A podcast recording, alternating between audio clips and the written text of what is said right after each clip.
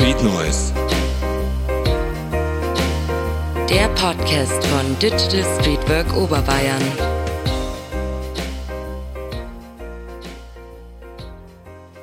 So, und damit hallo und herzlich willkommen zu einer neuen Folge vom Street Noise Podcast. Heute mit Jiré, Tausendsasser, Gründer von North Society und Musiker. Hallo Jiré. Vielen lieben Dank für die Einladung, Annalena. Hi. Dankeschön, dass du da bist. Eingangs würde ich gerne von dir wissen, was ist das Verrückteste, was du jemals getan hast? Das Verrückteste, was ich jemals getan habe. Oh, bitte nicht nachmachen. Ähm, ich habe in, in einer Dachgeschosswohnung in einer WG gelebt und wir waren am Vortag feiern. Ähm, ich bin morgens aufgestanden, hab, äh, wollte den Müll rausbringen und war halt noch ein, äh, nicht so ganz bei Sinnen, habe mich dabei ausgesperrt. Ja, der, der, Schlüssel, der ist zu Hause geblieben und ich wollte dann wieder zurück in die Wohnung rein. Und man muss sich überlegen, das war eine Dachgeschosswohnung, keine Ahnung, 15, 20 Meter hoch. Und ich bin dann übers Treppenhausfenster aufs Dach gestiegen und in das Fenster von der Dachschräge wieder zurück in die Wohnung. Und dann saß ich dort auf der Couch und habe Madden gespielt. Und dann habe ich erst festgestellt, was ich gemacht habe. Das war echt, äh, das, das ist das Verrückteste, was ich jemals gemacht habe. Ich ja. finde es so geil, dass du jetzt einfach, das ist so schön random, dass du jetzt diese Geschichte auspackst, weil von außen betrachtet bist du ein Mensch, der schon sehr viele verrückte Sachen angestoßen hat in diesem Leben und sich eingesetzt hat, obwohl viele wahrscheinlich gar nicht diesen langen Atem gehabt hätten und du hast einfach weitergemacht. Und damit können wir auch schon einsteigen. Du hast North Society gegründet, was ein Netzwerk ist für afrikanisch ähm, abstämmige Menschen. Und ähm, du hast sozusagen mit dem Ziel der künstlerischen Vermittlung von Bildungsthemen aus dem Bereich von antischwarzen Rassismus und der Antidiskriminierung. Mhm. Und du setzt dich eben ein, also für die Förderung von Diversität und Inklusion in der Gesellschaft. Genau. Was hat dich inspiriert, damals Noir Society zu gründen? Ähm, was hat mich inspiriert, Noir Society zu gründen? Ähm, ich würde sagen, Noir Society habe ich gegründet aus der Frustration heraus, dass es keine nachhaltigen Lösungen und Aktionen gibt, die unseren Kampf für Gleichberechtigung, Teilhabe etc. langfristig aufrecht, äh, aufrechthalten.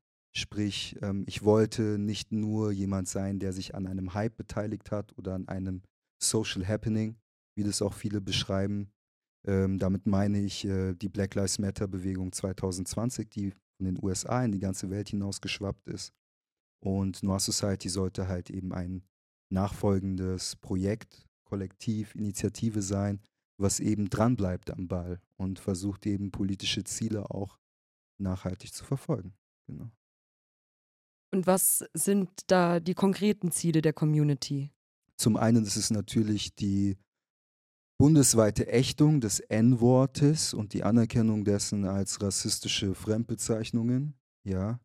Ähm, und auch im selben Zug dann darauf folgend die Kriminalisierung des Wortes, damit, sodass halt, wenn jemand mich XY nennt, ähm, er genauso dafür belangt werden kann, wenn er mich das N-Wort nennt. Ja. Ähm, das ist das eine Ziel. Das andere Ziel ist, nachhaltig als Wohnraum für geflüchtete, schwarze und afrikanischstämmige Menschen. Wir haben festgestellt, dass ähm, im Zuge des äh, Ukraine-Krieges viele Geflüchtete aus äh, sogenannten Drittstaaten aus der Ukraine hergekommen sind. Ähm, das waren hauptsächlich äh, Länder wie Marokko, Nigeria, Ghana, aber auch Turkmenistan. Ähm, und genau, diese Leute hatten Schwierigkeiten auf dem Wohnungsmarkt, weil sie eben aufgrund ihrer Herkunft äh, eben keine Wohnung bekommen haben. Ähm, also um es einfach so salopp zu sagen, die Eigentümer haben sich geweigert, den Schwarzen und den Arabern, die geflüchtet sind vor demselben Krieg wie die anderen Ukrainer, Wohnungen zur Verfügung zu stellen, weil die doch so stinken und so dreckig seien. Es ist ungeheuerlich, wenn ich sowas höre. Ja, Dachte ich mir auch. ja, ungeheuerlich. Aber das ist nun mal die Realität, in der wir leben. Ja. Das sind jetzt zwei sehr prominente Ziele. Ja, andere Ziele sind natürlich auch äh, ganz klar Aufbau der Community. Wir brauchen eigene unabhängige Strukturen, die uns bei der Integration helfen. Es ist nicht so, als ob äh, sich geflüchtete Menschen oder Migranten und Migrantinnen äh, nicht integrieren wollen, aber es fehlt halt oftmals an dieser Schnittstelle zwischen den Angeboten, die zur Verfügung gestellt werden und eben den Betroffenen und nochmal natürlich die Qualität der Angebote. Das heißt, was für Menschen sitzen in diesen Ämtern, in diesen Beratungsstellen, die den Leuten den Einstieg in unsere Gesellschaft erleichtern sollen. Und ähm, da hapert es an vielen Ecken und Enden. Ja, ob das jetzt das Jobcenter ist, die Ausländerbehörde, teilweise beim Wohnungsamt. Das ist, äh, da fehlt oftmals die Sensibilisierung für die Lebensrealität, aus der die Menschen stammen. Und es gibt noch zu viele Hürden und unnötige bürokratische Maßnahmen, die eigentlich den Prozess der Eingliederung dieser Menschen in unserer Gesellschaft erschweren. Da könnte ich jetzt ein paar Beispiele, ein, ein Beispiel ist zum Beispiel die Identifikation, die Identifizierung beim Jobcenter, wenn jetzt Leute zum Beispiel Anträge stellen, um eben Bürgergeld zu bekommen, weil sie eben noch keine Arbeitserlaubnis haben, was ja jedem zusteht. Was eben jedem zusteht. Aber wenn jetzt jemand aus Turkmenistan zum Beispiel hier nach Deutschland kommt und noch kein Funken Deutsch spricht, wie soll er das in deutscher Sprache, wie soll er sich in deutscher Sprache am Telefon identifizieren? Jetzt haben wir ja schon Schwierigkeiten, uns da durchzufinden, ja. Genau. Und dann ist es mir zum Beispiel als jemandem, der solche Menschen mit unterstützt, dann untersagt bei einem solchen Gespräch eben dann die Adresse des Herrn oder der Dame zu sagen oder den Namen, das Geburtsdatum. Und wenn die Identifizierung auf Deutsch nicht klappt, dann wird das Gespräch einfach beendet. Und der Vermieter wartet auf sein Geld. Oder die Person kann nicht einkaufen gehen. What? ja, ja, ja, ja. Das sind äh, echte, echte Erfahrungswerte. Aber ist das jetzt aus der Überforderung heraus, dass das passiert? Oder sind das wirklich hier, ist es struktureller Rassismus?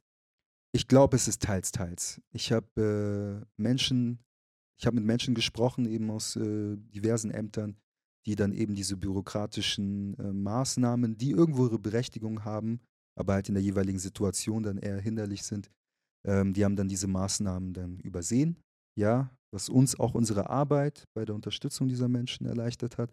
Und dann gab es Leute, die haben halt einfach gesagt, nee, das ist so, das muss so gemacht werden, wir können ihnen nicht weiterhelfen, schönen Tag noch und aufgelegt. Es ist auch struktureller Rassismus dabei, ähm, ich möchte den Menschen keine, nichts, äh, keine böse Intention unterstellen, aber ihnen fehlt halt oftmals die Sensibilisierung eben. Ja, und was können jetzt halt wir machen? Und vor allen Dingen auch junge Menschen, um da zu unterstützen, dass es einfach auch besser werden kann. Was wir machen können. Mhm. Wir können sehr viel machen. Es kommt also jetzt äh, wenn es jetzt nur um die Institutionen und Ämter geht, glaube ich, ist Repräsentation sehr wichtig. Ich glaube, dass äh, Menschen mit Migrationsbiografie, egal woher, dass, äh, dass die mehr vertreten sein müssten in den Ämtern, damit auch eben die Kolleginnen und Kollegen dort eben diese Erfahrungswerte gleich, vor, gleich aus erster Hand mitbekommen und natürlich äh, Druck ausüben auf die Politik, auf die Kommunen, auf die Gremien, die dafür verantwortlich sind, die halt eben diese Ämter, ähm, die für diese Ämter zuständig sind, damit die eben diese Sensibilisierungsmaßnahmen, Schulungen, Workshops etc. etablieren, sodass die Mitarbeiter auch wissen, okay, hey, in dem und dem Fall bräuchte es, äh, können wir diese Maßnahme zum Beispiel jetzt nicht so einfach du durchsetzen, weil es da ein offensichtliches Problem gibt, wie die Sprachbarriere was gibt es da für alternative Lösungen. Genau, aber diese Prozesse werden erst, äh, erst angestoßen, wenn es genügend politischen Druck gibt. Das heißt, junge Leute müssen, was heißt müssen? Ich würde es mir wünschen, wenn sich junge Menschen mehr in der Politik engagieren, vor allem hier in der, äh, in der Kommunalpolitik, um halt eben dann auch über Stadtratsbeschlüsse, Weisungen vom Migrationsbeirat etc. solche Sachen anstoßen zu können. Auf die Straße gehen, auf die Straße gehen ist natürlich auch äh, sehr wichtig, Sichtbarkeit von diesen strukturellen und institutionellen Problemen ähm, ist es A und O, weil man erst dadurch natürlich die Zivilgesellschaft engagieren kann, äh, ähm, motivieren kann und ähm, ein erhöhtes gesellschaftliches Interesse entsteht, was dann wiederum Druck erzeugt. Mhm. Du machst ja auch Sozialbegleitungen. Mhm. Kannst du dazu was erzählen und wer da auch unterstützen könnte? Also bei den Sozialbegleitungen ist, glaube ich, ähm, ist, ist das, das ist für mich so ziemlich die, die Arbeit. So vergessen wir mal die ganzen politischen Kampagnen etc., aber mit einem Menschen zu arbeiten, der jetzt äh, Fluchthintergrund hat, der vielleicht Traumata mit sich, äh, mit sich hierher getragen hat, das ist schon sehr, ja, es ist, es, es ist keine leichte Nummer, ja. Ähm, ich glaube, dass vor allem die psychische, die psychische Unterstützung, der Mental Support, wie es auch so schön heißt, dass das an erster Stelle stehen muss, weil viele Leute sind hier und hatten Träume und Ziele und sind jetzt erstmal perspektivlos, dürfen teilweise nicht arbeiten, können nicht mehr in die Uni gehen, haben Familie zu Hause, die sie äh, versorgen müssen. Und das sind alles Sachen, die ihnen Kraft und Energie rauben. Und da brauchen sie Menschen, die sie eben begleiten durch den Alltag und ihnen helfen, diese ganzen Proze bürokratischen Prozesse und Beruf, äh, wie heißt es, äh, Berufsvorbereitung, äh, Vorbereitung, solche Sachen, ähm, die denen halt einfach eben dabei helfen und aber auch eben diesen sozialen Kontakt ja, zu Leuten, die hier leben, die das System kennen. Dass die halt wissen, okay, ich bin nicht allein mit meinem Problem, ich bin nicht allein mit meinen Sorgen. Ab wie vielen Jahren kann man so etwas machen und wie kann man da in Kontakt kommen, falls man so etwas auch unterstützen möchte? Ab wie vielen Jahren kann man so etwas machen? Ich glaube, dass es dafür eine gewisse Reife notwendig ist, um eben halt. Also es ist das eine jetzt, äh, eine Meldebescheinigung korrekt auszufüllen. Das können äh, teilweise Erwachsene nicht, die ich kenne. ähm, aber es ist das andere dann auch äh, irgendwo anzurufen im Namen von einer Person XY und sich da zu behaupten, zu sagen, aber hey, so und so und so muss das gemacht werden, weil die Person hat das und das Recht. Ich würde sagen, im Idealfall ab äh, zwischen 16 und 18 Jahren, wenn man sich bereit fühlt, aber eigentlich erst äh, wirklich ab 18, glaube ich. Ja. Ja, ja ähm, du machst ja eben, wie du schon gesagt hast, diesen Inclusive Black Support Service, also mhm. IBSS. Und ähm, Ihr seid dabei, auch sogar ein Community Center aufzubauen. Ja, genau. Ja, was hat es damit auf sich? Das Noir Society Community Center. Ähm, ja, wie schon zuvor erwähnt, wir haben Geflüchtete aus Drittstaaten aus der Ukraine begleitet, hatten da etliche Probleme wegen der Unterkunft und mussten auch de facto viermal umziehen. Waren zwischenzeitlich sogar im Schloss Fürstenried West das war sehr angenehm. Danke auch wow. nochmal an das äh, tolle Management und die Erzdiözese Oberbayern, die uns da äh, auch unterstützt hat im Rahmen der mildtätigen Arbeit, die sie leisten. Ähm, genau, aber das ist halt keine nachhaltige Lösung. Du kannst nicht mit, wir waren, wir waren zwischenzeitlich 60 bis 70 Personen. Ähm, dann sind wir irgendwann auf um die 35 äh, geschrumpft, weil natürlich Leute weitergezogen sind, aber hatten immer noch das Wohnungsproblem.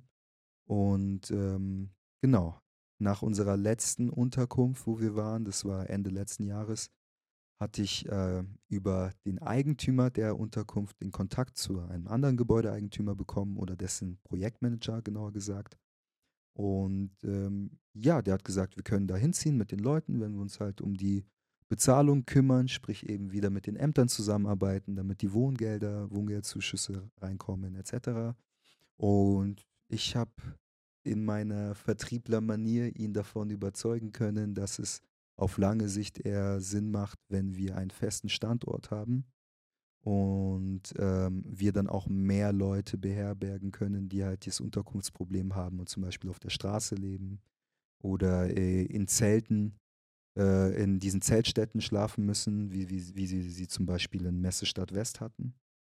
Vielleicht, äh, ich weiß nicht, ob das einigen bewusst ist, aber wir hatten letztes Jahr, als der Krieg ausgebrochen ist, eine riesige Zeltstadt dort in Riem und die Leute waren in einer riesigen Lagerhalle ohne Trennwände dazwischen, ohne Decken, äh, also ohne eine Decke nach oben hin. Das heißt, äh, man konnte jedes Gespräch mithören, jedes Kindergeschrei, ähm, Streitereien, Dispute, die Sachen waren nicht äh, sicher, waren nicht sicher irgendwo abgeladen. Und das Thema menschenwürdige Unterbringung äh, hat halt auch in dem Moment gezogen, als ich dann mit dem Projektmanager gesprochen habe. Und äh, ganz klar auch natürlich äh, die wirtschaftliche Situation auf dem Immobilienmarkt. Das ist eine sehr äh, glückliche Fügung, dass ich auch in dem Bereich arbeite. ja, man braucht halt echt in manchen Bereichen einfach, ähm, ja, Connections. Ja. Dass da was vorangehen kann, ja. Und der Eigentümer kann und konnte mit dem Gebäude jetzt nichts anfangen, hatte ein paar Lagerräume vermietet und ich habe ihm halt angeboten, hey, ähm, ich kümmere mich darum, dass die Leute hier einziehen, du kannst deine Zinsen decken, sei dir auch gegönnt, ähm, aber die Leute haben halt dafür gute Schlafplätze ähm, und wir bauen dieses Gebäude weiter, weiter aus zu einem Wohn- und Kulturzentrum. Genau. Richtig gute Sache, dass du dich dafür stark machst. Nicht nur ich, ähm, da muss ich auch natürlich äh, viele Mitstreiter und Mitstreiterinnen mit mir auch äh, nennen. Ähm, wir haben dieses IBSS nicht nur als Noir Society alleine gemacht, sondern auch gemeinsam mit Morgen e.V., der Arbeitskreis Panafrikanismus München, der uns unterstützt und auch ein Helferkreis an vielen freiwilligen Helfern und Helferinnen. Ja, da in Morgen e.V. bist du ja Vorstandsmitglied. Ähm, kannst du dazu noch was erzählen? Ja, ich bin äh, frisch gekürtes Vorstandsmitglied von Morgen e.V. Das ist der Dachverband der Münchner Migrantinnenorganisationen hier in München. Ähm, ich habe schon lange mit dem Gedanken gespielt, äh, morgen e.V. beizutreten. Ich war davor oder ich bin auch da, davor schon Vorstandsmitglied vom Arbeitskreis Panafrikanismus gewesen. Morgen e.V. hat halt dadurch, dass sie ein Dachverband sind, auch ein noch größeres Netzwerk an äh, eben an Communities, migrantischen Communities, die auch eben dieselben äh, in denselben äh, in denselben Bereichen arbeiten. Also Migration, Flucht, Kultur, ähm, Inklusion und das war für mich eigentlich der nächste natürliche Schritt, weil ich mich davor auch für Migrantinnen und Migrantinnen außerhalb der Black Community eingesetzt habe. Ob das jetzt auf der Palästina-Demo von vor zwei Jahren gewesen ist, ähm, ja, ob das kurdische Geschwister sind, die ich unterstützt habe. Ich war nie nur Black Activist oder Black Community Organizer und das ist halt die Manifestation davon. Genau. Ja, ordentlich. Du betreibst auch sehr aktiv Social Media. I try to. ja, und mir ist da ein Reel ins Auge gestochen, wo du über ähm, Tauben im Gras. Ja, ganz genau, Tauben im Gras. Das war ein Skandal in Baden-Württemberg, äh, bei der Prüfung sogar. Ist immer Ge noch. ja, es ist immer noch ein Skandal. Äh, erzähl mal, was da los war. Ist ja auch krasse Story. Ähm, Tauben im Gras. Ja, wo, wo fange ich da am besten an? Das Kultusministerium in Baden-Württemberg hat vor einiger Zeit beschlossen, dass ein Buch äh, namens Tauben im Gras von dem Autor Wolfgang Köppen Pflichtlektüre in äh, Gymnasien, an Gymnasien in Baden-Württemberg wird, an beruflichen Gymnasien genau genommen. Und in diesem Buch kommt halt über 100 Mal das N-Wort vor. Es werden äh, rassistische Stereotype reproduziert, ähm, dass schwarze Männer hypersexuell, faul und gewalttätig wären. Ähm, es werden auch antisemitische, antisemitische Stereotype reproduziert. Ähm, und eine Lehrerin namens äh, Jas Jasmin, wie ist, wie ist ihr Nachname? Entschuldige, ich muss kurz überlegen. Nee, gar kein Thema. Ähm, Jasmin Blunt. Ich vergesse die ganze Zeit den Nachnamen, weil ich, wir sprechen uns die ganze Zeit per Du an. Jasmin Blunt, genau. Jasmin Blunt hat äh, gemeinsam mit einer Freundin von ihr eine Petition gestartet über die Initiative Init, um damit eben dieses Buch als Pflichtlektüre rausgenommen wird, weil das ganz klar eine Kindswohlgefährdung darstellt, wenn man das äh, schwarzen äh, Kindern zumutet in der Abiturprüfung, ähm, oder über die Oberstufe hinweg über 100 Mal das N-Wort in diesem Buch lesen zu müssen und wie auch über schwarze Menschen geschrieben wird, unabhängig davon, welchen literarischen Wert oder Gehalt dieses Buch ähm, haben sollte. Die Lebensrealität schwarzer Menschen in Deutschland ist immer noch die, dass wir Rassismus und Diskriminierung ausgesetzt sind, flächendeckend auch im Bildungsbereich. Und nur weil ein Buch sich aus einer weißen Perspektive dazu eignet, Rassismus zu beleuchten, heißt es nicht, dass dieses Buch auch angemessen ist, um damit Kinder und Jugendliche oder auch Betroffene ähm, eben sich damit auseinandersetzen müssen im Schulkontext. Ja, dafür müsste noch sehr viel mehr Arbeit, auf, äh, also Aufarbeitungsarbeit geleistet werden in der Gesellschaft, insbesondere was rassistische Sprache und Stereotype angeht, damit man sagen kann, wir wären so weit, dass man am Gymnasium auch so einfach locker solche Bücher behandeln kann. Da fehlt halt jegliche Sensibilisierung. Ja, und keine Aufklärung auch danach, dass man ins Gespräch geht oder. Ähm, das, das ist ja jetzt eben das Problem. Ähm, es, es gibt einen Reader zu dem Buch. Dieser Reader aber hat auch wieder ähm, Argumentations, äh, Ar Argumentationen drinnen, die das N-Wort legitimieren. Obwohl es aus, ja, ja, ja, ja, das, die, das, äh, also, da sind Wer, Perspektiven. wer schreibt das überhaupt? Fragt die Menschen im Kultusministerium Baden-Württemberg und äh, auch äh, die Grünen-Partei. Ja, in sicherlich keine Betroffenen. Sicherlich keine Betroffenen. Ähm, witzigerweise soll es auch Schulungen gegeben haben, wo ähm, nach äh, Zeugenberichten, nach diese Antirassismus-Schulungen oder halt Workshops zu dem Thema Rassismus halt von vielen Lehrern und Lehrerinnen als nicht, ja, als nicht wichtig und ähm, ja, als nicht, als nicht wichtig wahrgenommen worden sind. Sprich, ah, wir gehen jetzt einfach in diese Schulung, machen das und gut ist, dann haben wir es hinter uns gebracht. Also, dass es da keine, das haben äh, Teilnehmer dieser Schulungen selber gesagt. Ich kann jetzt natürlich na, keine Namen nennen. Ähm, genau. Dieses Buch sollte raus. Eben kein Schüler soll hundertmal das N-Wort lesen müssen in der Abi-Prüfung. Da würde ich ja einen Kollaps kriegen. Und keine schwarze Lehrerin und kein schwarzer Lehrer sollte sich damit auch im Unterricht beschäftigen müssen. Ich finde auch diese Haltung, dass man, dass wir als Betroffene ein dickeres Fell haben sollten.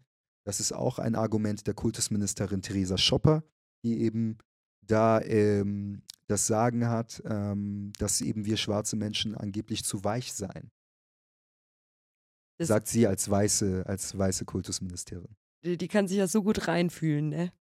Ja, aber sie sagt ja, sie hat eine schwarze Nichte oder eine schwarze Schwiegertochter, ich weiß es nicht, dieses typische, ich kenne ja jemanden, Argument. Ähm, da ist sehr viel Ignoranz und Abwehrhaltung einfach da, die eigenen Fehler oder halt äh, Blind Spots zu reflektieren. Und genau, wir sind jetzt so weit, dass eine Stellungnahme eigentlich aussteht von dem Kultusministerium zu dem, äh, zu dem Buch ähm, und dass der Landtag jetzt, also dass das Thema jetzt halt weiter zum, in den baden-württembergischen Landtag äh, weitergereicht wird. Vielen Dank auch an all die Leute, die die Petition von Init unterschrieben haben. Das hat uns sehr geholfen. Und genau, wie sind wir darauf gekommen? Genau, ich habe ein äh, Rap, ein Rap-Video dazu produziert, gemeinsam mit den Jungs von Genius und Madness, das ist ein Münchner Musiklabel. Da rap ich halt über das Buch und sag halt so, äh, gebe halt mein, meine Sicht der Dinge zum Besten. Mhm, Ja. Auf jeden Fall auf Social Media gire.media folgen. Giré Media, ohne Punkt. Ah, ohne Punkt. Genau. Ja, äh, den habe ich auch gesehen. Wie kommen wir jetzt dahin, dass wir so menschenverachtende Sachen nicht mehr in unseren Bildungseinrichtungen weiterbringen an die nächste Generation?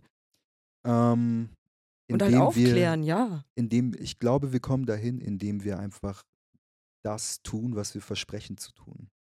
Ähm, es wird seit drei Jahren in diesem Land darüber gesprochen, dass die ähm, Perspektive der Betroffenen in Prozesse einfließen soll, sei es jetzt in Bildungsprozesse, politische Prozesse etc. Und Tauben im Gras ist das perfekte Beispiel dafür, dass eben die professionelle Meinung der Betroffenen eben nicht mit einbezogen wird, denn bei dem Buch haben sich mehrere Rassismusforscher ähm, und auch schwarze Politiker und PolitikerInnen ähm, geäußert, eben dazu, dass äh, und dazu, dass dieses Buch raus muss, darunter auch der Dr. Karim Ferraidoni, der ist sehr bekannt. Ähm, ich glaube, das ist die Uni Köln-Bochum, an der er unterrichtet, er ist Antirassismusforscher. Und ähm, all diese Expertenmeinungen wurden einfach, ja, die wurden einfach abgeschmettert. Das, das ist sehr, sehr traurig. Mit welcher Begründung? Gab es da eine? Es gab keine Begründung. Die haben ihre eigene Argument, ihre eigene Argumentation ähm, einfach nur sichtbar gemacht und gesagt, das ist ein Buch von einem sehr renommierten deutschen äh, Literaren, der ähm, sich mit äh, dem Deutschland der Nachkriegszeit beschäftigt hat. Sprich, vom zeitlichen Kontext passt es zum Thema Antirassismus, Antidiskriminierung, Anti, äh, ähm, Antisemitismus. Ähm, aber seine Perspektive auf die, auf, auf die Geschehnisse ist halt, und die Sprache, die er dabei verwendet, die reproduziert halt gleichzeitig auch sehr viele Rassismen und Stereotype, weil nur weil man, man muss sich das mal so über, überlegen. Ja, Deutschland in der Nachkriegszeit, nach 45, ähm, Antisemitismus, ganz klar, so äh, war das Thema wegen dem Holocaust und der Jugend und der Judenverfolgung. Ähm, aber es waren hier halt einfach etliche US-amerikanische Soldaten, viele schwarze Soldaten, so GIs, wie wir ja auch hier in Bayern gut sagen, die äh, an vielen Orten stationiert waren. Und da gab es halt diesen Culture Clash auch. Ähm, kann, ich, kann ich irgendwo auch noch nachvollziehen. Aber die Beschreibung dessen und die Sprache und die Worte in ein Buch zu packen, äh, mit einer solchen Vehemenz und Brutalität, ich weiß nicht, ob es der, ob, ob, das, ob diese Brutalität der Sprache, der Intention des Autors, ähm, ja, die Intention des Autors noch mehr irgendwie unterstützt oder bekräftigt hätte. Hätte nicht sein müssen, eigentlich, meiner Meinung nach. Und dementsprechend ist dieses Buch auch für mich ein ganz klares Ausschlusskriterium. Also diese Sprache, die er überhaupt verwendet, ist ein Ausschlusskriterium. Ja, ich will das alles gar nicht hier reproduzieren, aber Tauben im Gras, lest euch das durch äh, oder lest euch Auszüge durch, dann werdet ihr wissen, wovon ich rede. Ja. Also wäre wahrscheinlich ein wichtiger Schritt, dass wir davon eben wegkommen, dass man zusammen mit dem Betroffenen redet und nicht immer hinter verschlossenen Türen im stillen Genau Kämmerlein. so ist es. Genau so ist es. Also jedes Kultusministerium, wenn ihr ähm, Rassismus in der Schule aufarbeiten wollt, dann äh, bitte Herr Professor Feraidoni oder ähm, Herr Professor Naku Laing. Ähm, der ist auch Antirassismus-Forscher. Ähm, Vielfaltsprojekte ist, eine, ist, ein so ist ein Social-Unternehmen, was er gegründet hat. Das sind wirklich zwei sehr kompetente ähm, Herren, die das Thema gut und wissenschaftlich aufarbeiten können und da auch entsprechende Weisungen geben können, wie man das handhabt. Und natürlich alle anderen Aktivisten und Aktivistinnen. Es gibt äh, Autorinnen, Autorinnen, etliche Vereine.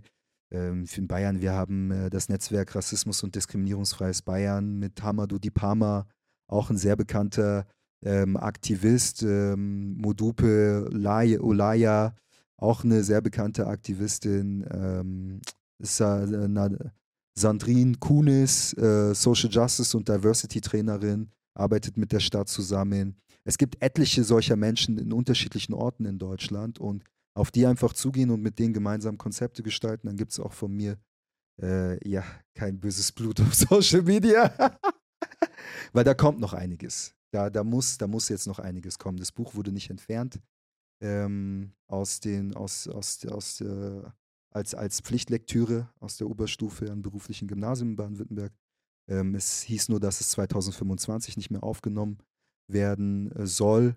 Und es wurde jetzt eine andere Option noch hinzugefügt, die Lehrer verwenden können. Also man muss es nicht mehr durchnehmen, aber wenn es da den einen oder anderen, den einen oder anderen Lehrer gibt oder Lehrerin gibt, die sagen, hey, wir wollen jetzt Wolfgang Köppen lesen, dann sind die Schüler und Schülerinnen dem einfach ausgeliefert. Ja, ausgeliefert. Ja. Das ist auch wieder so ein fadenscheiniger Kompromiss. Betroffene fordern etwas und man möchte sich nicht eingestehen, dass man einen Fehler macht, ja, ähm, aus rein objektiver, professioneller Sicht. Und dann wirft man einfach irgendeinen Kompromiss hin, um einfach das Gesicht zu wahren. Ich finde es sehr gut, dass schon vieles angeboten wird, aber man muss es halt dann auch annehmen und umsetzen und was damit machen. Definitiv. Ja. definitiv. Und, und ich dachte, wir wären schon viel weiter. Nein. Das ist alles. Weil, das weil wie kann es sein, dass das N-Wort einfach total äh, unreflektiert den Leuten vorgesetzt wird? Weil du hast ja auch hier ähm, eine Rolle gespielt bei der Bewegung N-Wort äh, oder spielst immer noch eine Rolle bei der Bewegung N-Wort stoppen. Ja, genau. Und das hat ja auch schon eine, eine sehr lange Laufzeit, dass wir uns dahin bewegen. Und man hat schon gute Erfolge erzielen können. Ähm, natürlich ist noch viel Arbeit zu tun, aber magst du mal was davon erzählen, was eigentlich da, woher das kommt und was da, mhm. ja, wie das hierher dann auch gekommen ist nach München? Äh, wo hat es gestartet eigentlich? Also die ersten, den ersten Kampf gegen das N-Wort oder die ersten Aktionen gegen das rassistische N-Wort ähm, kenne ich von Hamadou Dipama, den ich eben vorhin genannt habe. 2009 hat er sich hier in München bereits, äh, hier in Bayern bereits dafür eingesetzt, dass dass, äh, Rassiste, dass das, dass das Cola-Weizenbier, was früher N genannt worden ist, äh, dass das nicht eben nicht mehr so in äh, Speise- und Getränkekarten, in bayerischen Speise- und Getränk Von welchem Jahr reden wir gerade? 2009. Das ist so schrecklich. 2009. Und da hat es dann auch ewig, also es hat, glaube ich, knapp zwei Jahre gedauert, bis das dann auch durchgesetzt worden ist und auch vom Innenministerium, dass das eben da äh, nicht mehr zu erscheinen hat als, als Getränk. Und 2018, also das war übrigens die, die, also das erste Mal, wo ich davon gelesen habe. Ähm, 2018 gab es dann die, ähm, die, das, ja, den Skandal im äh, Landtag in Mecklenburg-Vorpommern, wo ein AfD-Politiker, das war Ende 2018, sich äh, mehrfach, mehrfach rassistisch in einer Sitzung geäußert hat und das N-Wort benutzt hatte. Ähm, er wurde dann von der äh, Landtagsvorsitzenden des Saales verwiesen. Dieser Sehr gut. Und ja, äh, suspendiert für immer ins Exil. So, leider nicht. leider nicht. Es kommt, äh, es ist eher das Gegenteil passiert. Dieser AfD-Politiker hat dann gegen diese gegen dieses, diesen Saalverweis geklagt und hat in Mecklenburg-Vorpommern vor Gericht gewonnen. Was? Weil Verkehrte dieses, Welt. Ja, weil das Gericht in Mecklenburg-Vorpommern oder das, äh, das, das zuständige Gericht hat halt äh, die, der Argumentation des AfDlers zugestimmt, dass dieses Wort auch nur eben einen rein deskriptiven, rein beschreibenden Charakter haben könnte. Das aber mit dem Wort äh, 500 Jahre Sklaverei, Mord, Vergewaltigung, Entrechtung, Identitätsverlust und ähm, ja, Abwertung äh, verbunden sind, Rechtfertigung für äh, wissenschaftliche Experimente bis hin zu Kannibalismus. Ja, ähm, das, daran hat niemand gedacht. Und dann gab es eben in Hamburg und auch in NRW, in Köln, mehrere Initiativen und Einzelpersonen, die sich äh, dafür eingesetzt haben, dass dieses Wort eben auf Bundesebene als rassistische Fremdbezeichnung anerkannt wird. Gestartet hat es mit der Petition von der Charlotte Zimiro aus Hamburg. Das ist auch eine Aktivistin, die halt eben diese bundesweite N-Wort-Stoppen-Petition gelauncht hatte. Unterstützt wurde sie dabei dann auch von der neu gegründeten Initiative N-Wort Stoppen aus Köln. Ähm, da sind Menschen wie Christoph Twagiramungu mit dabei, äh, Glenda Obermüller, Joanna Pep, äh, Pep, Pep, Pepra, genau. Das sind alles äh, Aktivisten, Aktivistinnen und zum Teil auch Politiker und Politikerinnen, die ähm, eben gesagt hat, hey, das geht nicht. Äh, dieses, N, dieses Wort wird immer noch als was völlig harmloses angesehen, obwohl es für uns der größte Horror ist. Und ähm, rechtlich können wir Leute dafür nicht belangen, sprich es fällt auch bewusst. Und die haben dann eben in Köln ähm, mehrere Demos veranstaltet und mit dieser Initiative auch schon einige Städte in NRW dazu bewegen können, das N-Wort zu ächten, über eben Anträge in den jeweiligen Ausländerbeiräten, ähm, als auch Demonstrationen, Protestaktionen, Workshops, Unterstützung von anderen Initiativen bei dem Prozess. Genau, das war so alles 2008, äh, 2019, 2020. In ähm, Kassel gab es dann auch noch die Side by Side Nordhessen. Das ist die Ruth ähm, Hundstock und Thomas Hundstock, ihr Mann, die sich für die Ächtung des N und darüber hinaus M-Wortes ähm, für die, die nicht wissen, was das M-Wort ist, ich sage nur Google Sarotti-Schokolade und M-Wort, dann wisst ihr, was das ist. Ist auch etwas auf derselben Ebene. Ähm, die haben sich dort dafür eingesetzt. Genau. Und dieses Engagement hat halt Wellen geschlagen. Es gab dann, ich glaube, das muss 2019 irgendwann gewesen sein, eine größere Veranstaltung in Berlin. Das war die Pad Week, wo halt mehrere schwarze Organisationen und Initiativen eingeladen worden sind ähm, um sich auszutauschen, zu vernetzen. Ich war damals noch nicht im Boot oder aktiv, so gesehen. Und ähm, über diese Pad Week wurde halt die Story weitergetragen. Genau. Und hier in München ähm, gab es dann halt eben dann zuvor als Folge von der großen Black Lives Matter Demo ähm, am Königsplatz gab es dann halt wieder weitere kleinere Demonstrationen und darunter fiel dann auch die N-Wort Stoppen 2020 Demonstration. Es war eine einmalige Aktion, darunter, da waren beteiligt eben Plus X äh, Definition Matters, Afro-Diaspora 2.0. Shoutout an die Urbane. Eine Die Hip-Hop-Partei. Urbane, genau. Die Hip-Hop-Partei. Die Urbane, die Hip-Hop-Partei, ähm, Noir Society, der Arbeitskreis Panafrikanismus, ähm, Social Justice und Radical Diversity. Das waren mehrere Organisationen und Einzelpersonen, wo ich halt auch mit dabei war. Das war eine Demo auf der Theresienwiese, die war sehr schön.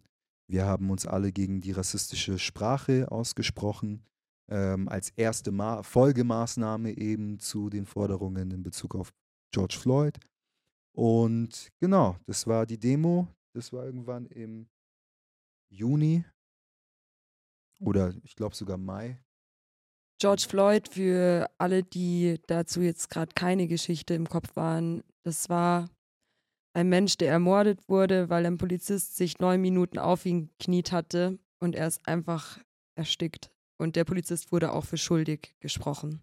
Genau, George Floyd war, ist bis jetzt eins der prominentesten Opfer von rassistischer Polizeigewalt. Ähm, er ist dadurch quasi zum Märtyrer geworden, hat aber halt viele junge und alte Menschen ähm, ja, motiviert auf die Straße zu gehen, mich mit eingeschlossen. Ohne George Floyd wäre ich so, würde ich so als der Giré, der ich hier sitze, auch nicht hier sitzen. Ja, ähm, hat mich sehr geprägt, diese Zeit. Ähm, aber halt auch eben diese Willpower und das Durchhaltevermögen und das konstante Arbeiten. Weil das ist halt, was ich jetzt auch anschneiden wollte in Bezug auf die N-Wort äh, Stoppen 2020 Demo. Das war eine einmalige Demo. Aber dann ist halt in Bezug auf N-Wort stoppen und Ächtung des N-Wortes hier in München nichts mehr passiert. Im Nachgang zur Demo habe ich mir mehrere Gedanken gemacht, wie kann es weitergehen? Black Lives Matter kann nicht nur ein Hype sein, N-Wort stoppen kann nicht nur ein Hype sein. Und dann habe ich mich daran erinnert, dass ähm, der, dass einer, einer der, das ist der Herr Ndusi Kumalu vom Plus X Definition Matters. Er hatte, er hatte mir den Kontakt von Herrn Christoph Twagiramungu weitergeleitet und ich habe den Christoph einfach angerufen. Das ist der äh, SPD-Politiker aus Köln, der auch bei der N-Wort-Stoppen-Initiative dabei ist. Mhm. Den habe ich dann angerufen und habe einfach gesagt, hey, so Bruder, wie schaut's aus? Wie habt ihr es gemacht? Ja? Wie habt ihr es geschafft, dass das N-Wort dort geächtet worden ist? Und dann hat er mir gesagt, was sie gemacht haben. Also München war nicht die erste Stadt, die das N-Wort geächtet hatte. M, Dazu kommen wir gleich. München ist die erste Landeshauptstadt in ganz Deutschland. Ah. Mhm. Die erste Stadt, ähm, die das N-Wort geächtet hat, ist meines Wissens Köln. Bayern ist das erste Bundesland, was das N-Wort aus den Speisekarten verbannt hat und somit auch diese äh, rassistische Konnotation des Wortes anerkennt, anerkannt hat. Dass wir da mal bei einer der ersten dabei sind, hätte ich jetzt auch nicht erwartet. Naja, aber es hat doch gute eins bis zwei Jahre gedauert. Und es ist auch schon sehr spät, muss man auch sagen. Also auch sehr, sehr traurig, äh, dass das erst jetzt alles so richtig äh, im Gespräch ist und am Laufen ist. ja, ja. Und das muss auch, dieses Gespräch muss auch am Laufen gehalten Ja, werden. und du brauchst wahrscheinlich einen super langen Atem. Man hat viele Rückschläge und Herausforderungen, die sich da stellen. Schlimm, ganz, ganz schlimm. Wie schaffst du das eigentlich, da durchzuhalten? Ähm, wie schaffe ich es, da durchzuhalten? Ist es Mm, dein Charakter oder wie hast du das dir angeeignet? Ich hatte schon immer einen sehr starken Gerechtigkeitssinn. Das lässt sich aus äh, jedem Verweis rauslesen. Hier, lass mal Ähm, einen Schulverweis droppen. Warum hast du einen bekommen? Ich habe schon für alles mögliche Verweise gekriegt. Ich habe einen Verweis dafür gekriegt, weil ein äh, Junge, der hat mich die ganze Zeit mit dem N-Wort beleidigt und dann habe ich, bin ich ihm hinterhergelaufen. Dann haben wir uns im Treppenhaus begegnet und ich habe ausgeholt, wollte ihm eine verpassen, habe dann aber innegehalten, weil ich mir gedacht habe, nein, das fällt zurück auf mich. Also ich habe ihn nicht berührt, er ist zurückgeschreckt, hat sich den Hinterkopf gestoßen und hatte eine Beule und dafür habe ich den Verweis gekriegt. Nein, und du hast dich sogar noch zurückgehalten. So, oh, Ja, ja, das ja, nächste Mal ja. Haus zu. Nein, Schmarrn. Äh, das war ein nein, Spaß. Gewalt- Gewalt ist großer keine Spaß. Lösung. Ja, ja, also wirklich. Wie, ähm, es ist ein, das Gerechtigkeitsgefühl und natürlich meine eigene Rassismuserfahrung. Ähm, dieses, diese Gesellschaft hat mich, hat, hat, hat mir diesen Drive gegeben. Ja, das Durchhaltevermögen. Ich weiß ganz genau, ähm, sorry, wenn es keine Menschen mit Drive gibt, werden wir dieses Rassismusproblem hier nie beseitigen. Nee. Was heißt beseitigen? Also zumindest so weit eindämmen, dass es keinen größeren Schaden mehr auf das Leben von geflüchteten schwarzen Menschen und Migrantinnen jeglicher äh, Art und Couleur hat. Also ähm, wir müssen den Mehraufwand leisten, wir die Betroffenen, und das ist mir sehr bewusst. Deswegen nehme ich das auch sehr ernst. Ja. ja ähm, Dass wir auch die nächsten Generationen mal anders prägen. So. Ich hoffe, ich hoffe es, dass, es, dass wir das in unserer Generation lösen. Aber ich bin ehrlich, ich glaube fast, dass das etwas ist, was äh, mehrere Generationen dauern wird. Ich meine, auch die N-Wort-Kampagne, ich habe das vorhin gesagt, wir hatten 2020 die eine Demo, dann ist acht Monate nichts passiert. Und dann habe ich gesagt, hey, das kann nicht sein. Wir wissen, wie es funktioniert, wieso machen wir das nicht? Da haben wir die Kampagne gemacht. Die ging über ein Jahr mit äh, Demos, mit Werbevideos, mit Petitionen. Wir haben Interviews gedreht von Betroffenen aus der Afrojugend. Du hast ein ziemlich cooles Musikvideo gemacht und das schreibt die Petition. Den Link dazu, den findest du in meiner BIO, genau. ja, ja, auch ein Ohrwurm, ähm, ja. Ja, auch äh, da, da hatte ich aber auch äh, Hilfe eben, wie gesagt, von etlichen ähm, Menschen. Arctic Fox Film, das ist eine Produktionsfirma aus München, drei ehemalige ähm, Hochschulabsolventen, zum Teil von der HFF und der Kunstakademie, die haben uns dieses, dieses Musikvideo produziert, ja.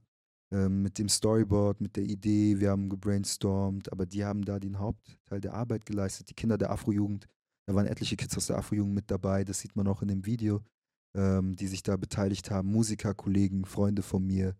Ähm, das war sehr schön. Also auch die Menschen, die sich an dem antirassistischen Kampf beteiligen, die geben Leuten wie mir Energie und Kraft.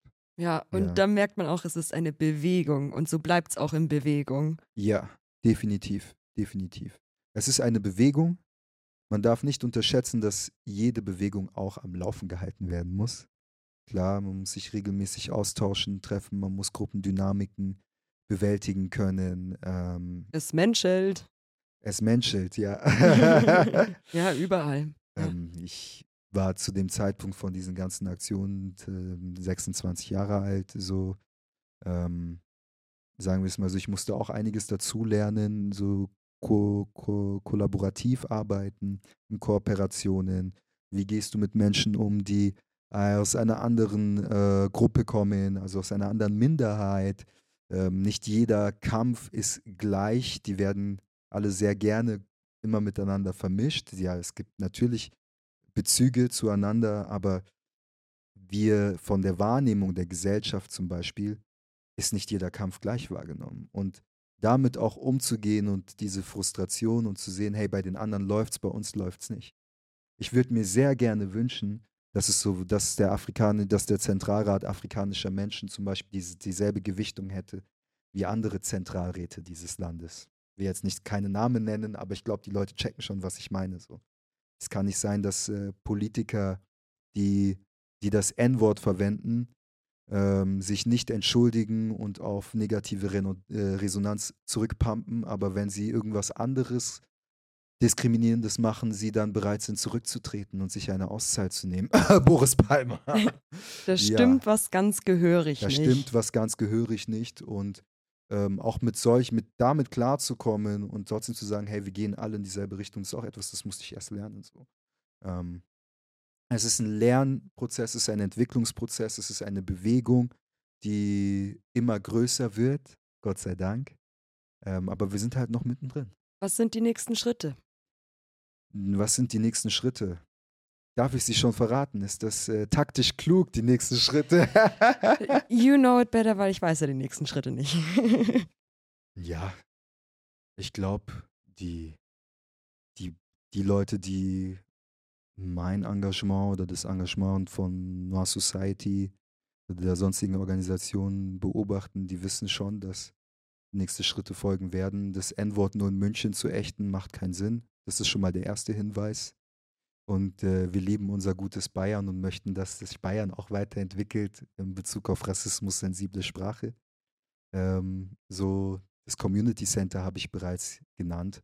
Und dann geht es mir darum, auch die anderen Organisationen aus äh, anderen Teilen Deutschlands hierher zu holen, deren Projekte vorzustellen, aber auch das hier Innis, ähm, Künstler, Aktivisten, auch wie ich, in andere Städte reisen können und sich dort vernetzen können. Ähm, weil ich glaube, dass wir den größten Synergieeffekt erzeugen können, wenn wir alle auf demselben Wissensniveau sind, was so Strategien angeht, Ziele zu erreichen. Ich habe es vorhin gesagt, ohne, den, ohne die Info von N-Wort Stoppen Köln hätte ich nie den Antrag äh, gemeinsam mit, äh, ähm, mit dem äh, Boschi-San, sprich Joachim Scheuerer, geschrieben und den über den Migrationsbeirat an den Stadtrat weitergeleitet. Das war the way. Es war eigentlich nicht mehr die ganze Zeit. Man hätte einen Antrag schreiben müssen, den an den Migrationsbeirat weiterleiten. Der Migrationsbeirat berät sich drüber, bearbeitet den und leitet den weiter an den Stadtrat. Und dann entscheidet der Stadtrat drüber. Diese Prozesse muss man halt kennen. Aber wenn du dich, wenn du die, wenn du die anderen Leute, die ähnliches machen, ähm, nicht im Blickfeld hast und schaust, wie sie vorgehen, dann wirst du halt dich sehr viel abmühen und abarbeiten. So. Ja, also man kann sich auch wirklich orientieren, so Mhm. ähm, wie machen es andere, was haben die schon für Learnings und was kann ich Mhm. daraus mitnehmen. Das können ja auch, ja, äh, Fehler, die passiert sind, machen, dass man nicht die gleichen Fehler nochmal begeht. Ja, auf jeden Fall, auf jeden Fall. Ähm, ja, abschließend jetzt zu der, zu der, zu der Frage. Es ist immer noch N-Wort stoppen, das ist der nächste Schritt ähm, und das Community Center. Wenn diese, wenn diese zwei Sachen hier stehen, also sprich die Menschen mich mit Mensch ansprechen und nicht mit N ähm, und geflüchtete Menschen aus dem globalen Süden, insbesondere schwarze Menschen und Araber oder arabischstämmige Menschen, ähm, einen Wohnraum haben, menschenwürdige Unterkünfte, dann habe ich erstmal die ersten zwei Ziele erreicht und dann gilt es, dann müssen wir das halt duplizieren. Ja, du bist ja Musiker. Welche Mhm. Botschaft äh, willst du denn verbreiten mit deiner Musik? Welche Botschaft möchte ich mit meiner Musik verbreiten? Habe ich eine Botschaft? ähm, ich muss sagen, meine Musik ist sehr emotional, weil ich Musik als, ähm, als Tool verwende, um eben Gefühle aufzuarbeiten, um diese Erfahrungen, die ich mache, zu verarbeiten. Deswegen steckt nicht immer direkt eine, Inten- die Intention einer Message in jedem Song, aber es findet sich dennoch sehr viel Message. Und äh, meistens ist es die, dass man seine Privilegien überdenken sollte. Ja, wir leben in einer Welt, wo wir je nach Hautfarbe, Herkunft unterschiedliche Privilegien haben und wir können nur Gerechtigkeit und ähm, ja, eine Gleichheit schaffen, wenn wir bereit sind, Privilegien abzugeben. Ähm, und wenn ich jetzt so an die, an, an die letzten Songs denke, ja, das, das Bild schwarzer Menschen in der Öffentlichkeit, das ist auch etwas, was immer wieder durchdringt in meinen Texten, dass es eben nicht immer nur von denselben Plattenstereotypen von Yo, was geht und wir sind cool und alle können tanzen Bling, und sind bling. Sportler, bling bling und halbnackte Frauen in Videos und nicht, dass sie das nicht, äh, nicht, dass, nicht, dass sie das nicht machen sollen. Äh, die können machen, was sie wollen, aber es wird halt immer halt sehr viel so Sexualisierung, wieso damit äh, verbunden. Ähm, ja, halt, dass schwarze Menschen nicht fähig sind, Sachen aufzubauen, ähm, nicht intelli- intelligent genug sind. All diese Stereotypen, die prangere ich schon an. Ähm, das, ist, das ist meine Botschaft, dass man halt darüber hinausdenken sollte, sich mit jedem einzelnen Individuum persönlich auseinandersetzen sollte und sich dann eine Meinung über die Person bilden muss, ja. Ähm, what else? Ja, sonst halt echt meine, meine Lebenserfahrung, so ähm, mal die, die Auseinandersetzungen, die ich hatte in Bezug auf Rassismus. Hier, wenn man, ich bin in Frankfurt am Main geboren und aufgewachsen, Oh. die ersten zehn Jahre und habe aus meiner Kindheit eigentlich, ich habe auch Rassismus erlebt, so Ein hartes Pflaster. safe.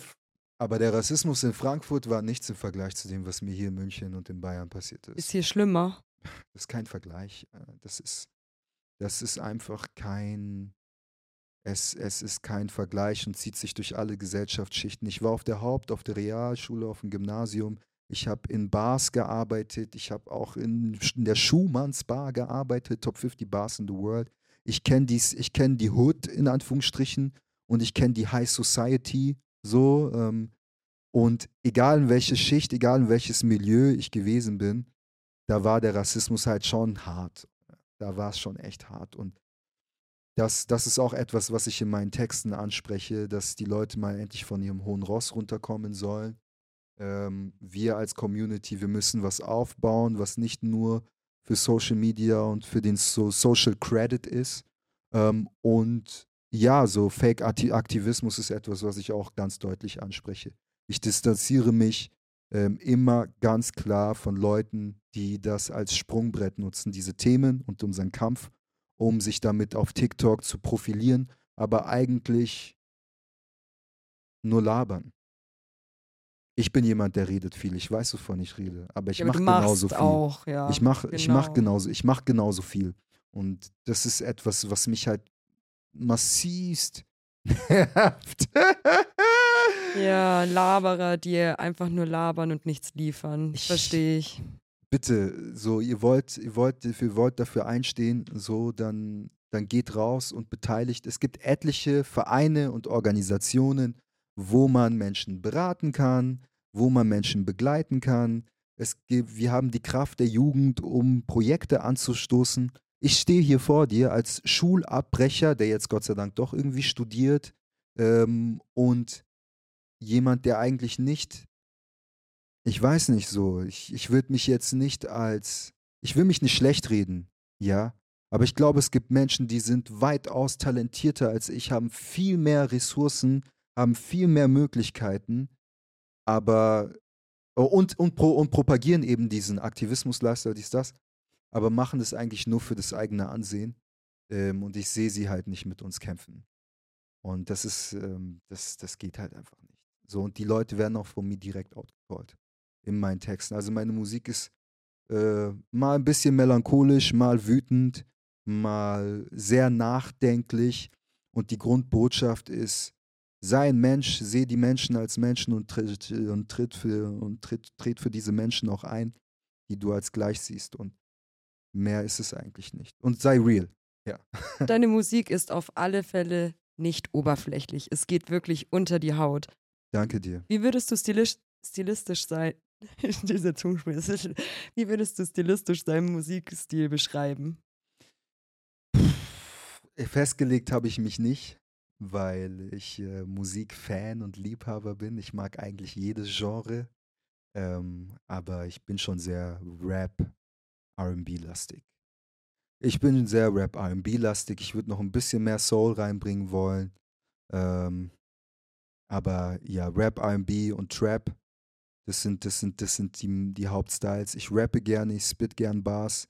Ähm, schreibe Texte eben seitdem ich äh, klein bin, so äh, ob das im Kindertreffpunkt im Neuperlach ist, im Rap-Workshop damals oder halt äh, in der Schule bei Veranstaltungen.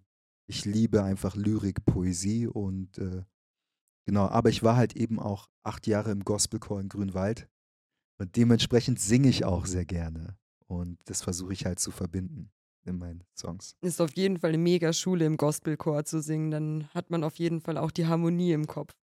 Ja, safe. Eric Bond und Jutta Hager, die haben da einen guten Job geleistet. Die haben sehr viele äh, starke Musiker ausgebildet im Gospelchor Grünwald. Auch Shoutout an die.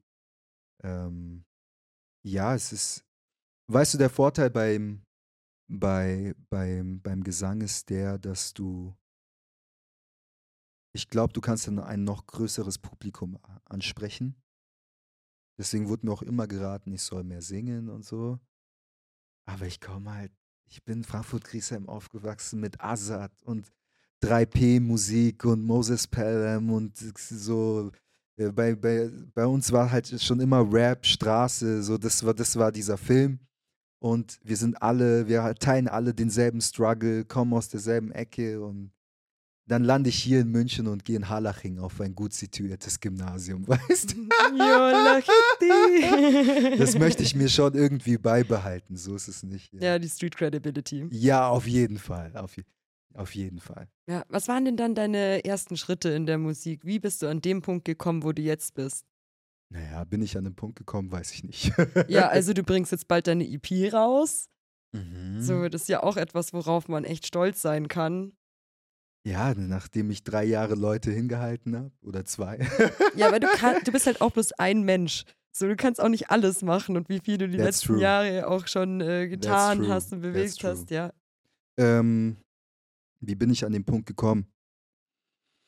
Hm, Also Gospelchor, aber hast du davor schon Musik gemacht oder waren das die Anfänge im Gospelchor? Hast du mal im Jutze Mucke gemacht oder? Ja, das meinte ich eben. Ich war im Kindertreffpunkt in Neuperlach mhm. und das ist eben auch eine Jugendeinrichtung, ich glaube von Ah. KJR sogar gefördert. Ja, ja, genau. Und dort habe ich meine ersten Rap-Workshops mit, ähm, das waren Sozialarbeiter, Enz hieß er oder heißt er, genau. Dort habe ich meine ersten Rap-Texte geschrieben und mit dem Maxi, Shoutout an Maxi Sovada, der weiß genau, äh, habe ich meine erste CD damals noch aufgenommen.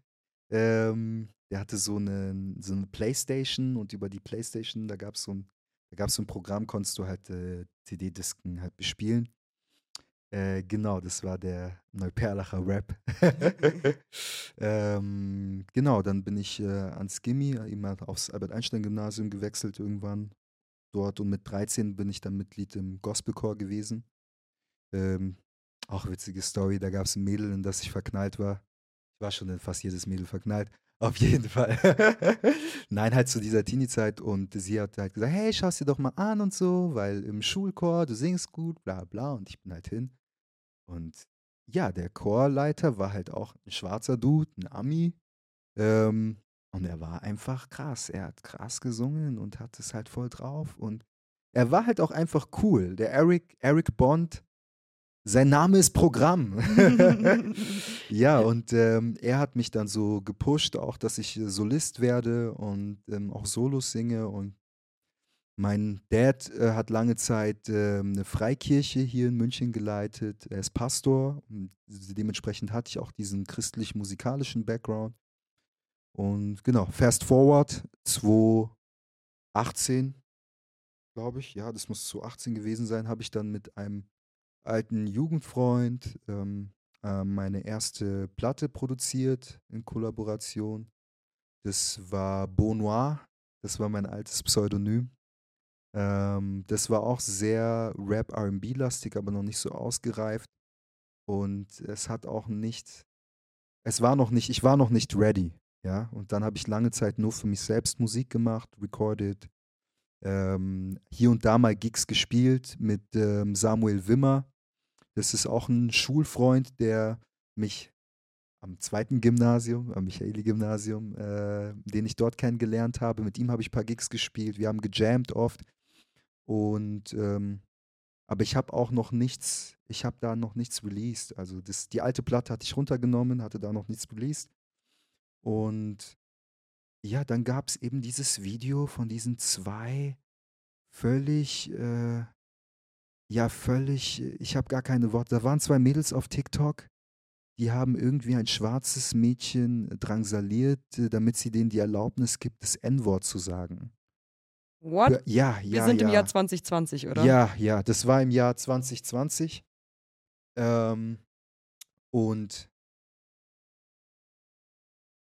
das, und das hat mich so krass schockiert, weil ich, ich halt auch diese Erfahrung mit dem N-Wort aus der Schule und äh, Kindergarten und so. Und äh, ich habe dann aus Reaktion, wieder emotionaler Künstler, habe ich einen Freestyle geschrieben.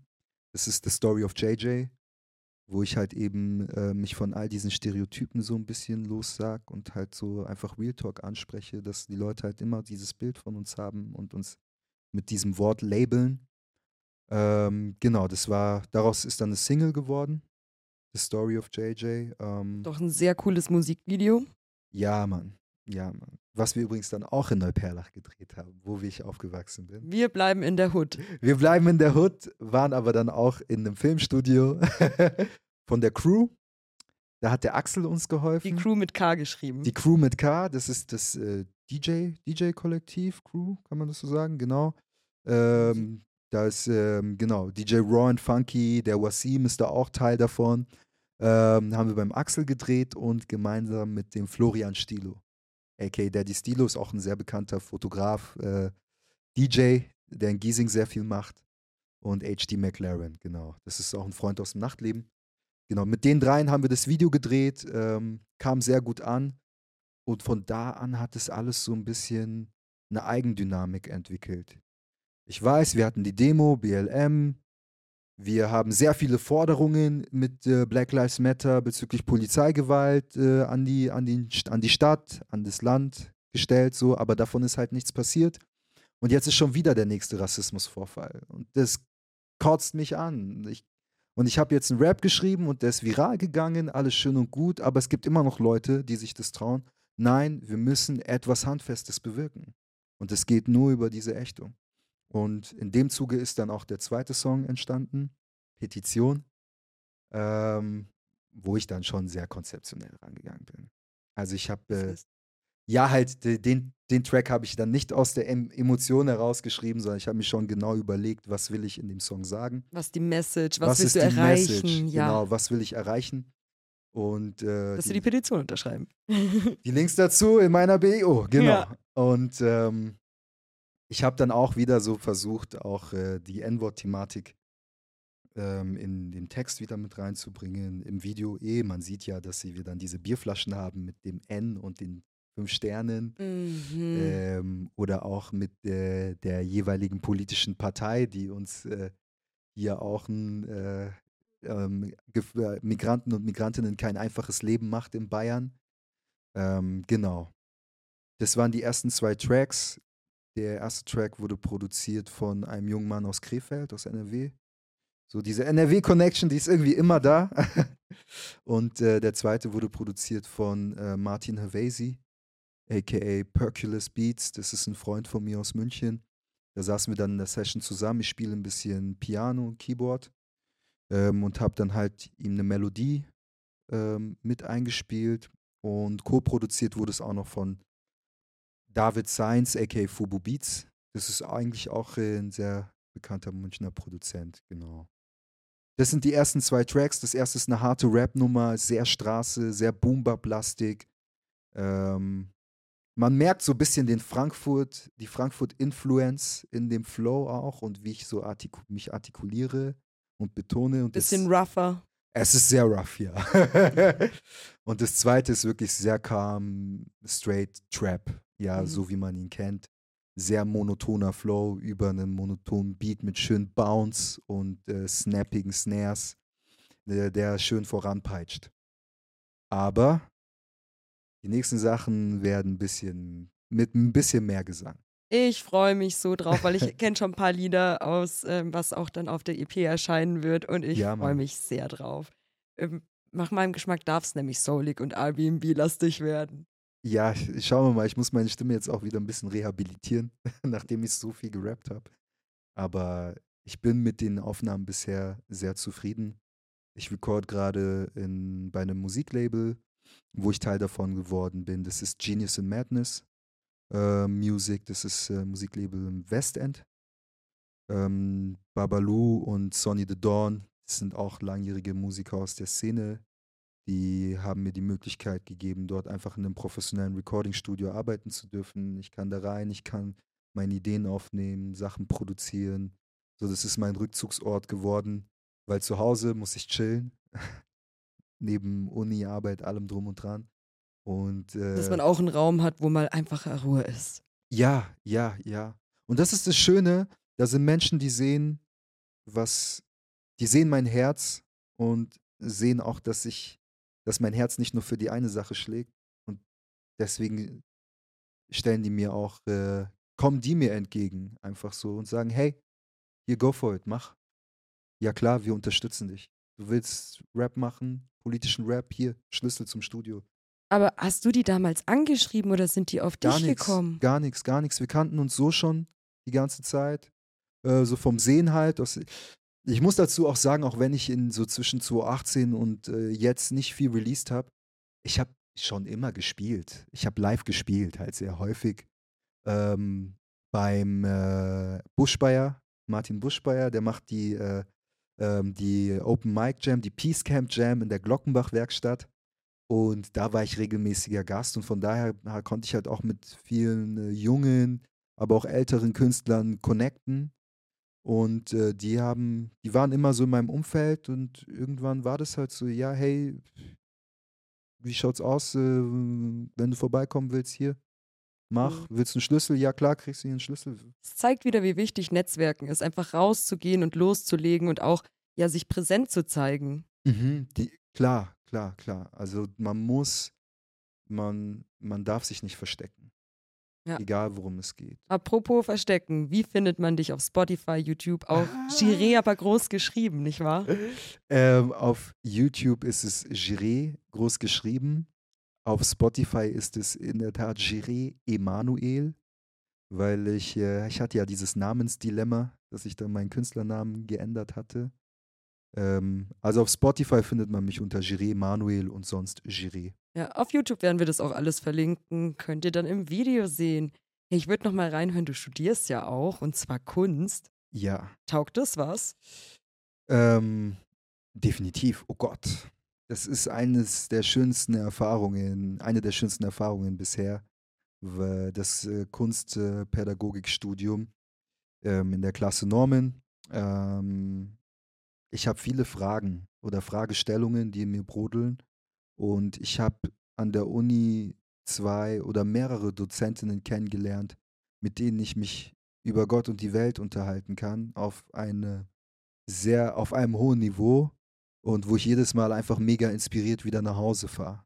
Toll. Einfach geflasht. Ich bin jedes Mal geflasht, egal worüber wir uns unterhalten. Egal, ob das jetzt Rassismus, Sexismus, Diskriminierung, ob das sozial, ob das äh, die soziale Frage ist, ob das politische Themen sind. Wem ähm, gehört die Stadt?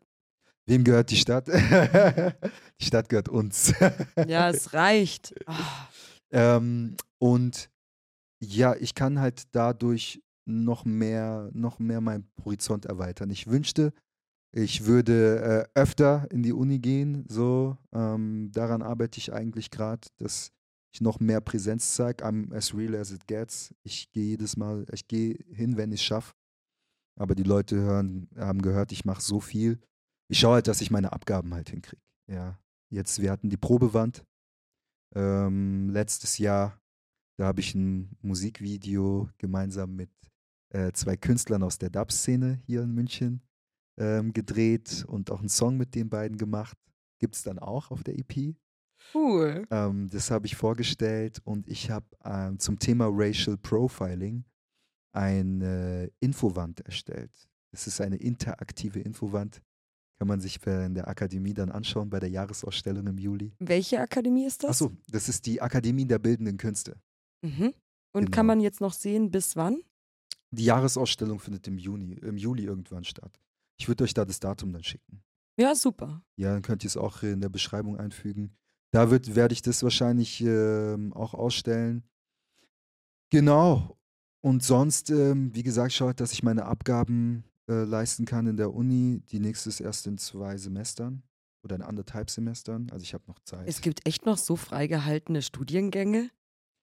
Ich weiß nicht, ich glaube, der liebe Gott hat diesen Studiengang für mich gemacht.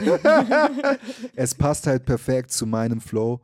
Es ist, nicht, es ist nie so, dass ich als Künstler nichts produziere. Ich produziere permanent etwas. Ähm, ich habe halt so, ja, das sollte ich vielleicht nicht sagen. Ich habe halt so einen hohen Anspruch an mich selbst. Und mir ist das Feedback meiner Professoren so wichtig auf das Endprodukt, was ich dann erreicht habe, dass ich halt meistens immer so bis ganz zum Schluss warte und dann zeige ich es ihnen. Und dann sagen sie mir, ah, okay, mach so, so, so. Und ähm, ja, ein Teil, Teil dieser Arbeiten jetzt für die kleine Wand, so heißt es, wird es, wird, wird, äh, wird auch auf den nächsten politischen Aktionen zu sehen und zu hören sein. Wir können also gespannt bleiben. Ja, genau. Meine Kunst kann man auch auf, auch auf den Kampagnen dann sehen. Sehr gute Sache. Ein Teil von diesem Format sind die random Fragen. Mhm. Hast du etwas, was du sagst, was noch voll in die Sendung reingehört, bevor wir mit den random Fragen loslegen? Ja, ich möchte noch einen kurzen Shoutout geben an all die Leute, die unsere Arbeit, die Anliegen, die auch, die, die mir und euch wichtig sind, unterstützen. Ähm, weil am Ende des Tages, das sind Prozesse, die können wir nur gemeinsam bewältigen. Ja. Ähm, ganz, also äh, wen ich auf jeden Fall erwähnen muss, ist ähm, die Dub-Szene hier in München. Wir haben Allyship ist etwas sehr Wichtiges sowieso. Ja, weil ohne, ohne die Weißen kommen wir Schwarzen nicht voran, ohne die Christen kommen die Muslimen nicht voran. So ist es, wir sind eine Gesellschaft, dies, das, aber von der Dub-Szene haben wir sehr, sehr viel Solidarität und Unterstützung erfahren. Ähm, seit der ersten Noir Society N-Wort-Demo 2021 bis hin zur Charity-Veranstaltung für die geflüchteten Drittstaatsstudenten aus der Ukraine waren so Leute ähm, wie INI Dubwise Sound System, Toroki und Isaiah. Ähm, ja, es gibt noch etliche weitere, aber die Leute aus der Münchner Dub-Szene, die wissen ganz genau, wer adressiert ist. Und danke, danke, danke, danke. Und auch alle Leute, die da, da mit dran hängen. Der Helferkreis für die äh, ukrainischen Geflüchteten. Ohne die Damen, vor allem die Damen, hätten wir das nicht hinbekommen, die Leute zu betreuen im mentalen, körperlichen, gesundheitlichen Notlagen. Ähm, ich möchte nur noch mal sagen, ich, ich bin hier nicht allein, ich spreche für sehr, sehr, sehr viele Menschen. Und ich hoffe, das kann auch euch inspirieren, Projekte mit vielen Menschen zu starten oder viele Menschen mit einzubringen, weil nur dann haben wir einen Impact. So viel dazu. wow. Also ja. wirklich wahre und wichtige Worte. Ja. Ja. Also lasst euch auf jeden Fall ermutigen von Jiré und den, der Arbeit von vielen Menschen, die da einfach etwas bewegen möchten und wirklich nachhaltig was verändern wollen. So, und damit kommen wir zu den etwas lockereren Part von unserem Gespräch. und zwar, obwohl ich weiß noch nicht mal die Frage, wenn du ähm, dein eigenes Land hättest, was wäre deine, deine erste Regel?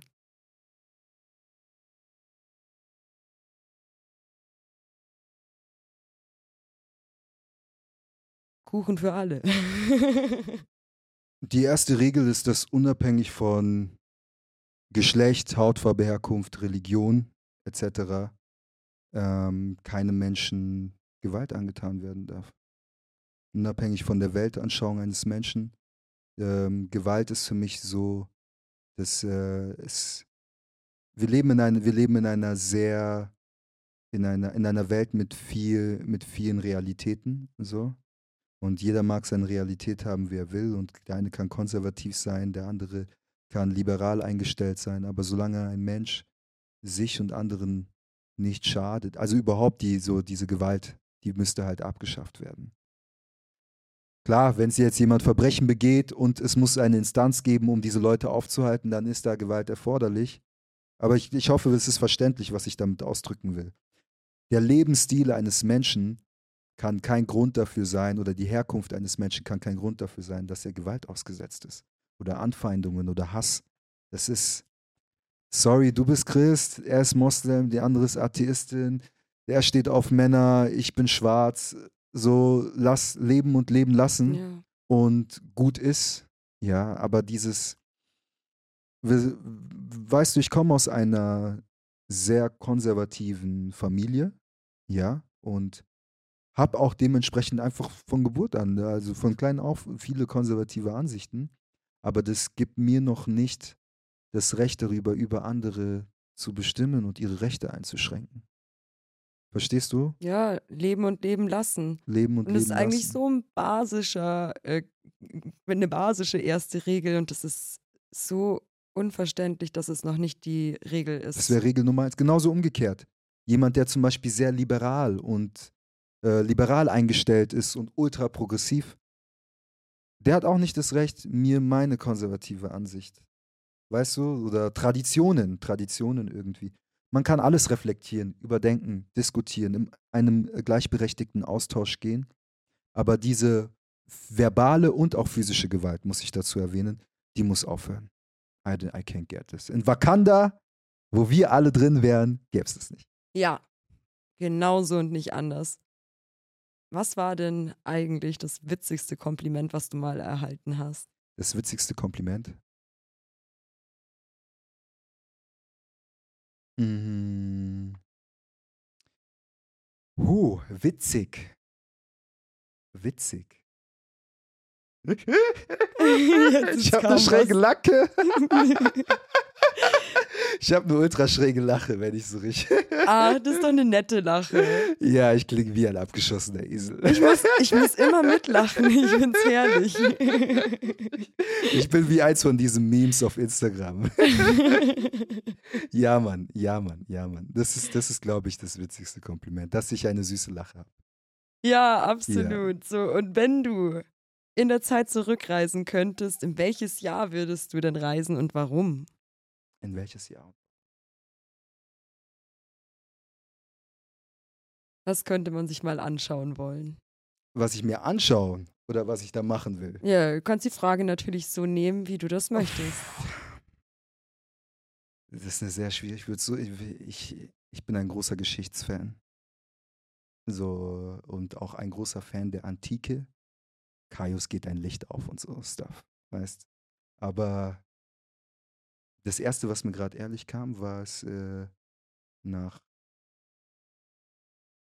in das Königreich Kongo zu reisen, Ende des 15. Jahrhunderts, und dem Mani Kongo vor, der, vor, den, vor den Portugiesen und den anderen Seefahrern zu warnen, die da kommen und uns irgendein Bullshit verkaufen wollen. Sorry, ich darf gar nicht fluchen, gell? Oh Gott. Doch, doch, ist ja alles erlaubt. Wir hatten hier schon. Okay, Ja, tut mir leid. nee. Kindergerechtes Wird hier Programm. nicht zensiert. Nee, die sind Jugendliche, alles cool. Jugendlich, Jugend, Die, jugendgerecht. die kennen das schon, das Wort Bullshit. Okay.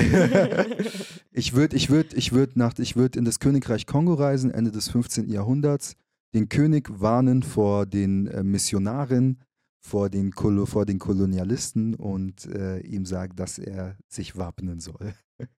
genau, ich würde die Leute warnen. Boah, ich bin gespannt, was das eigentlich verändert hätte, so im Geschichtsverlauf. So, diese Info. Es gibt ja afrikanische Länder, die sich ganz klar gegen, ähm, die, gegen die aufstrebenden Kolonialmächte auch erfolgreich gewehrt haben. Äthiopien zum Beispiel. Deswegen ist auch äh, Äthiopien sehr hoch angesehen bei vielen so revolutionären Denkern aus der Black Community und Aktivisten bis hin zu Marcus Garvey, ähm, weil, weil die es halt einfach geschafft haben, sich zu wehren, sich nicht unterjochen zu lassen. Genau, das würde ich machen. Genau, die Leute warnen mit ihnen, einen Schlachtplan erarbeiten, wie man die Leute, wie man diese ganzen Seefahrer und Missionare und Kolonialmächte vielleicht mit bisschen Geschenken zurück nach Hause schicken kann und aber hey, mit uns nicht. Nein, danke und fertig. Wenn du das geschafft hättest, dann wäre. Wenn ich das geschafft hätte, dann, dann gäbe es dieses Wakanda vielleicht schon. We'll never know. Dann gäbe es, dann gäbe es dieses Wakanda vielleicht schon und wir würden uns jetzt einfach so gesagt, also von der Welt her betrachtet, würde es vielleicht einen größeren Ausgleich geben von dem Kräfteverhältnis, von dem Machtverhältnis. Mehr Gerechtigkeit. Mehr Gerechtigkeit. Es kann nicht sein, dass der äh, ressourcenreichste Kontinent der Welt ein, einer der ärmsten Kontinente der Welt ist. Also meine Wurzeln liegen in dem Kongo, mein Land ist Angola aber. Und in Angola, da sehe sehe ich immer noch Videos von Menschen, die in Mülldeponien nach Essen suchen, während Luanda einst als teuerste Stadt der Welt galt. Also das sind einfach Widersprüche, die nicht sein müssten. Und das wäre damit gelöst. Vielen Dank für dieses ehrliche und garantiert nicht oberflächliche Gespräch. Danke dir für die Einladung, es hat mich auch sehr gefreut. Ich hoffe, ich habe nicht zu viel geredet. Nee, dafür sind wir da. Dafür sind wir da, ist ja ein Podcast. Ja. Das ist das Ziel. Es wäre schlimm, wenn wir uns angeschwollen hätten. Und da haben wir wieder das sympathische Lachen. schlimm, schlimm. Ah, schön. Ja. Also, und damit verabschieden wir uns auch heute wieder von Street Noise und ich freue mich über jeden, der wieder beim nächsten Mal mit dabei ist. Ja, danke, dass ich hier sein durfte und jetzt zieht euch die Folge rein. Und ja, ich bin Jiré und bye bye. Ciao.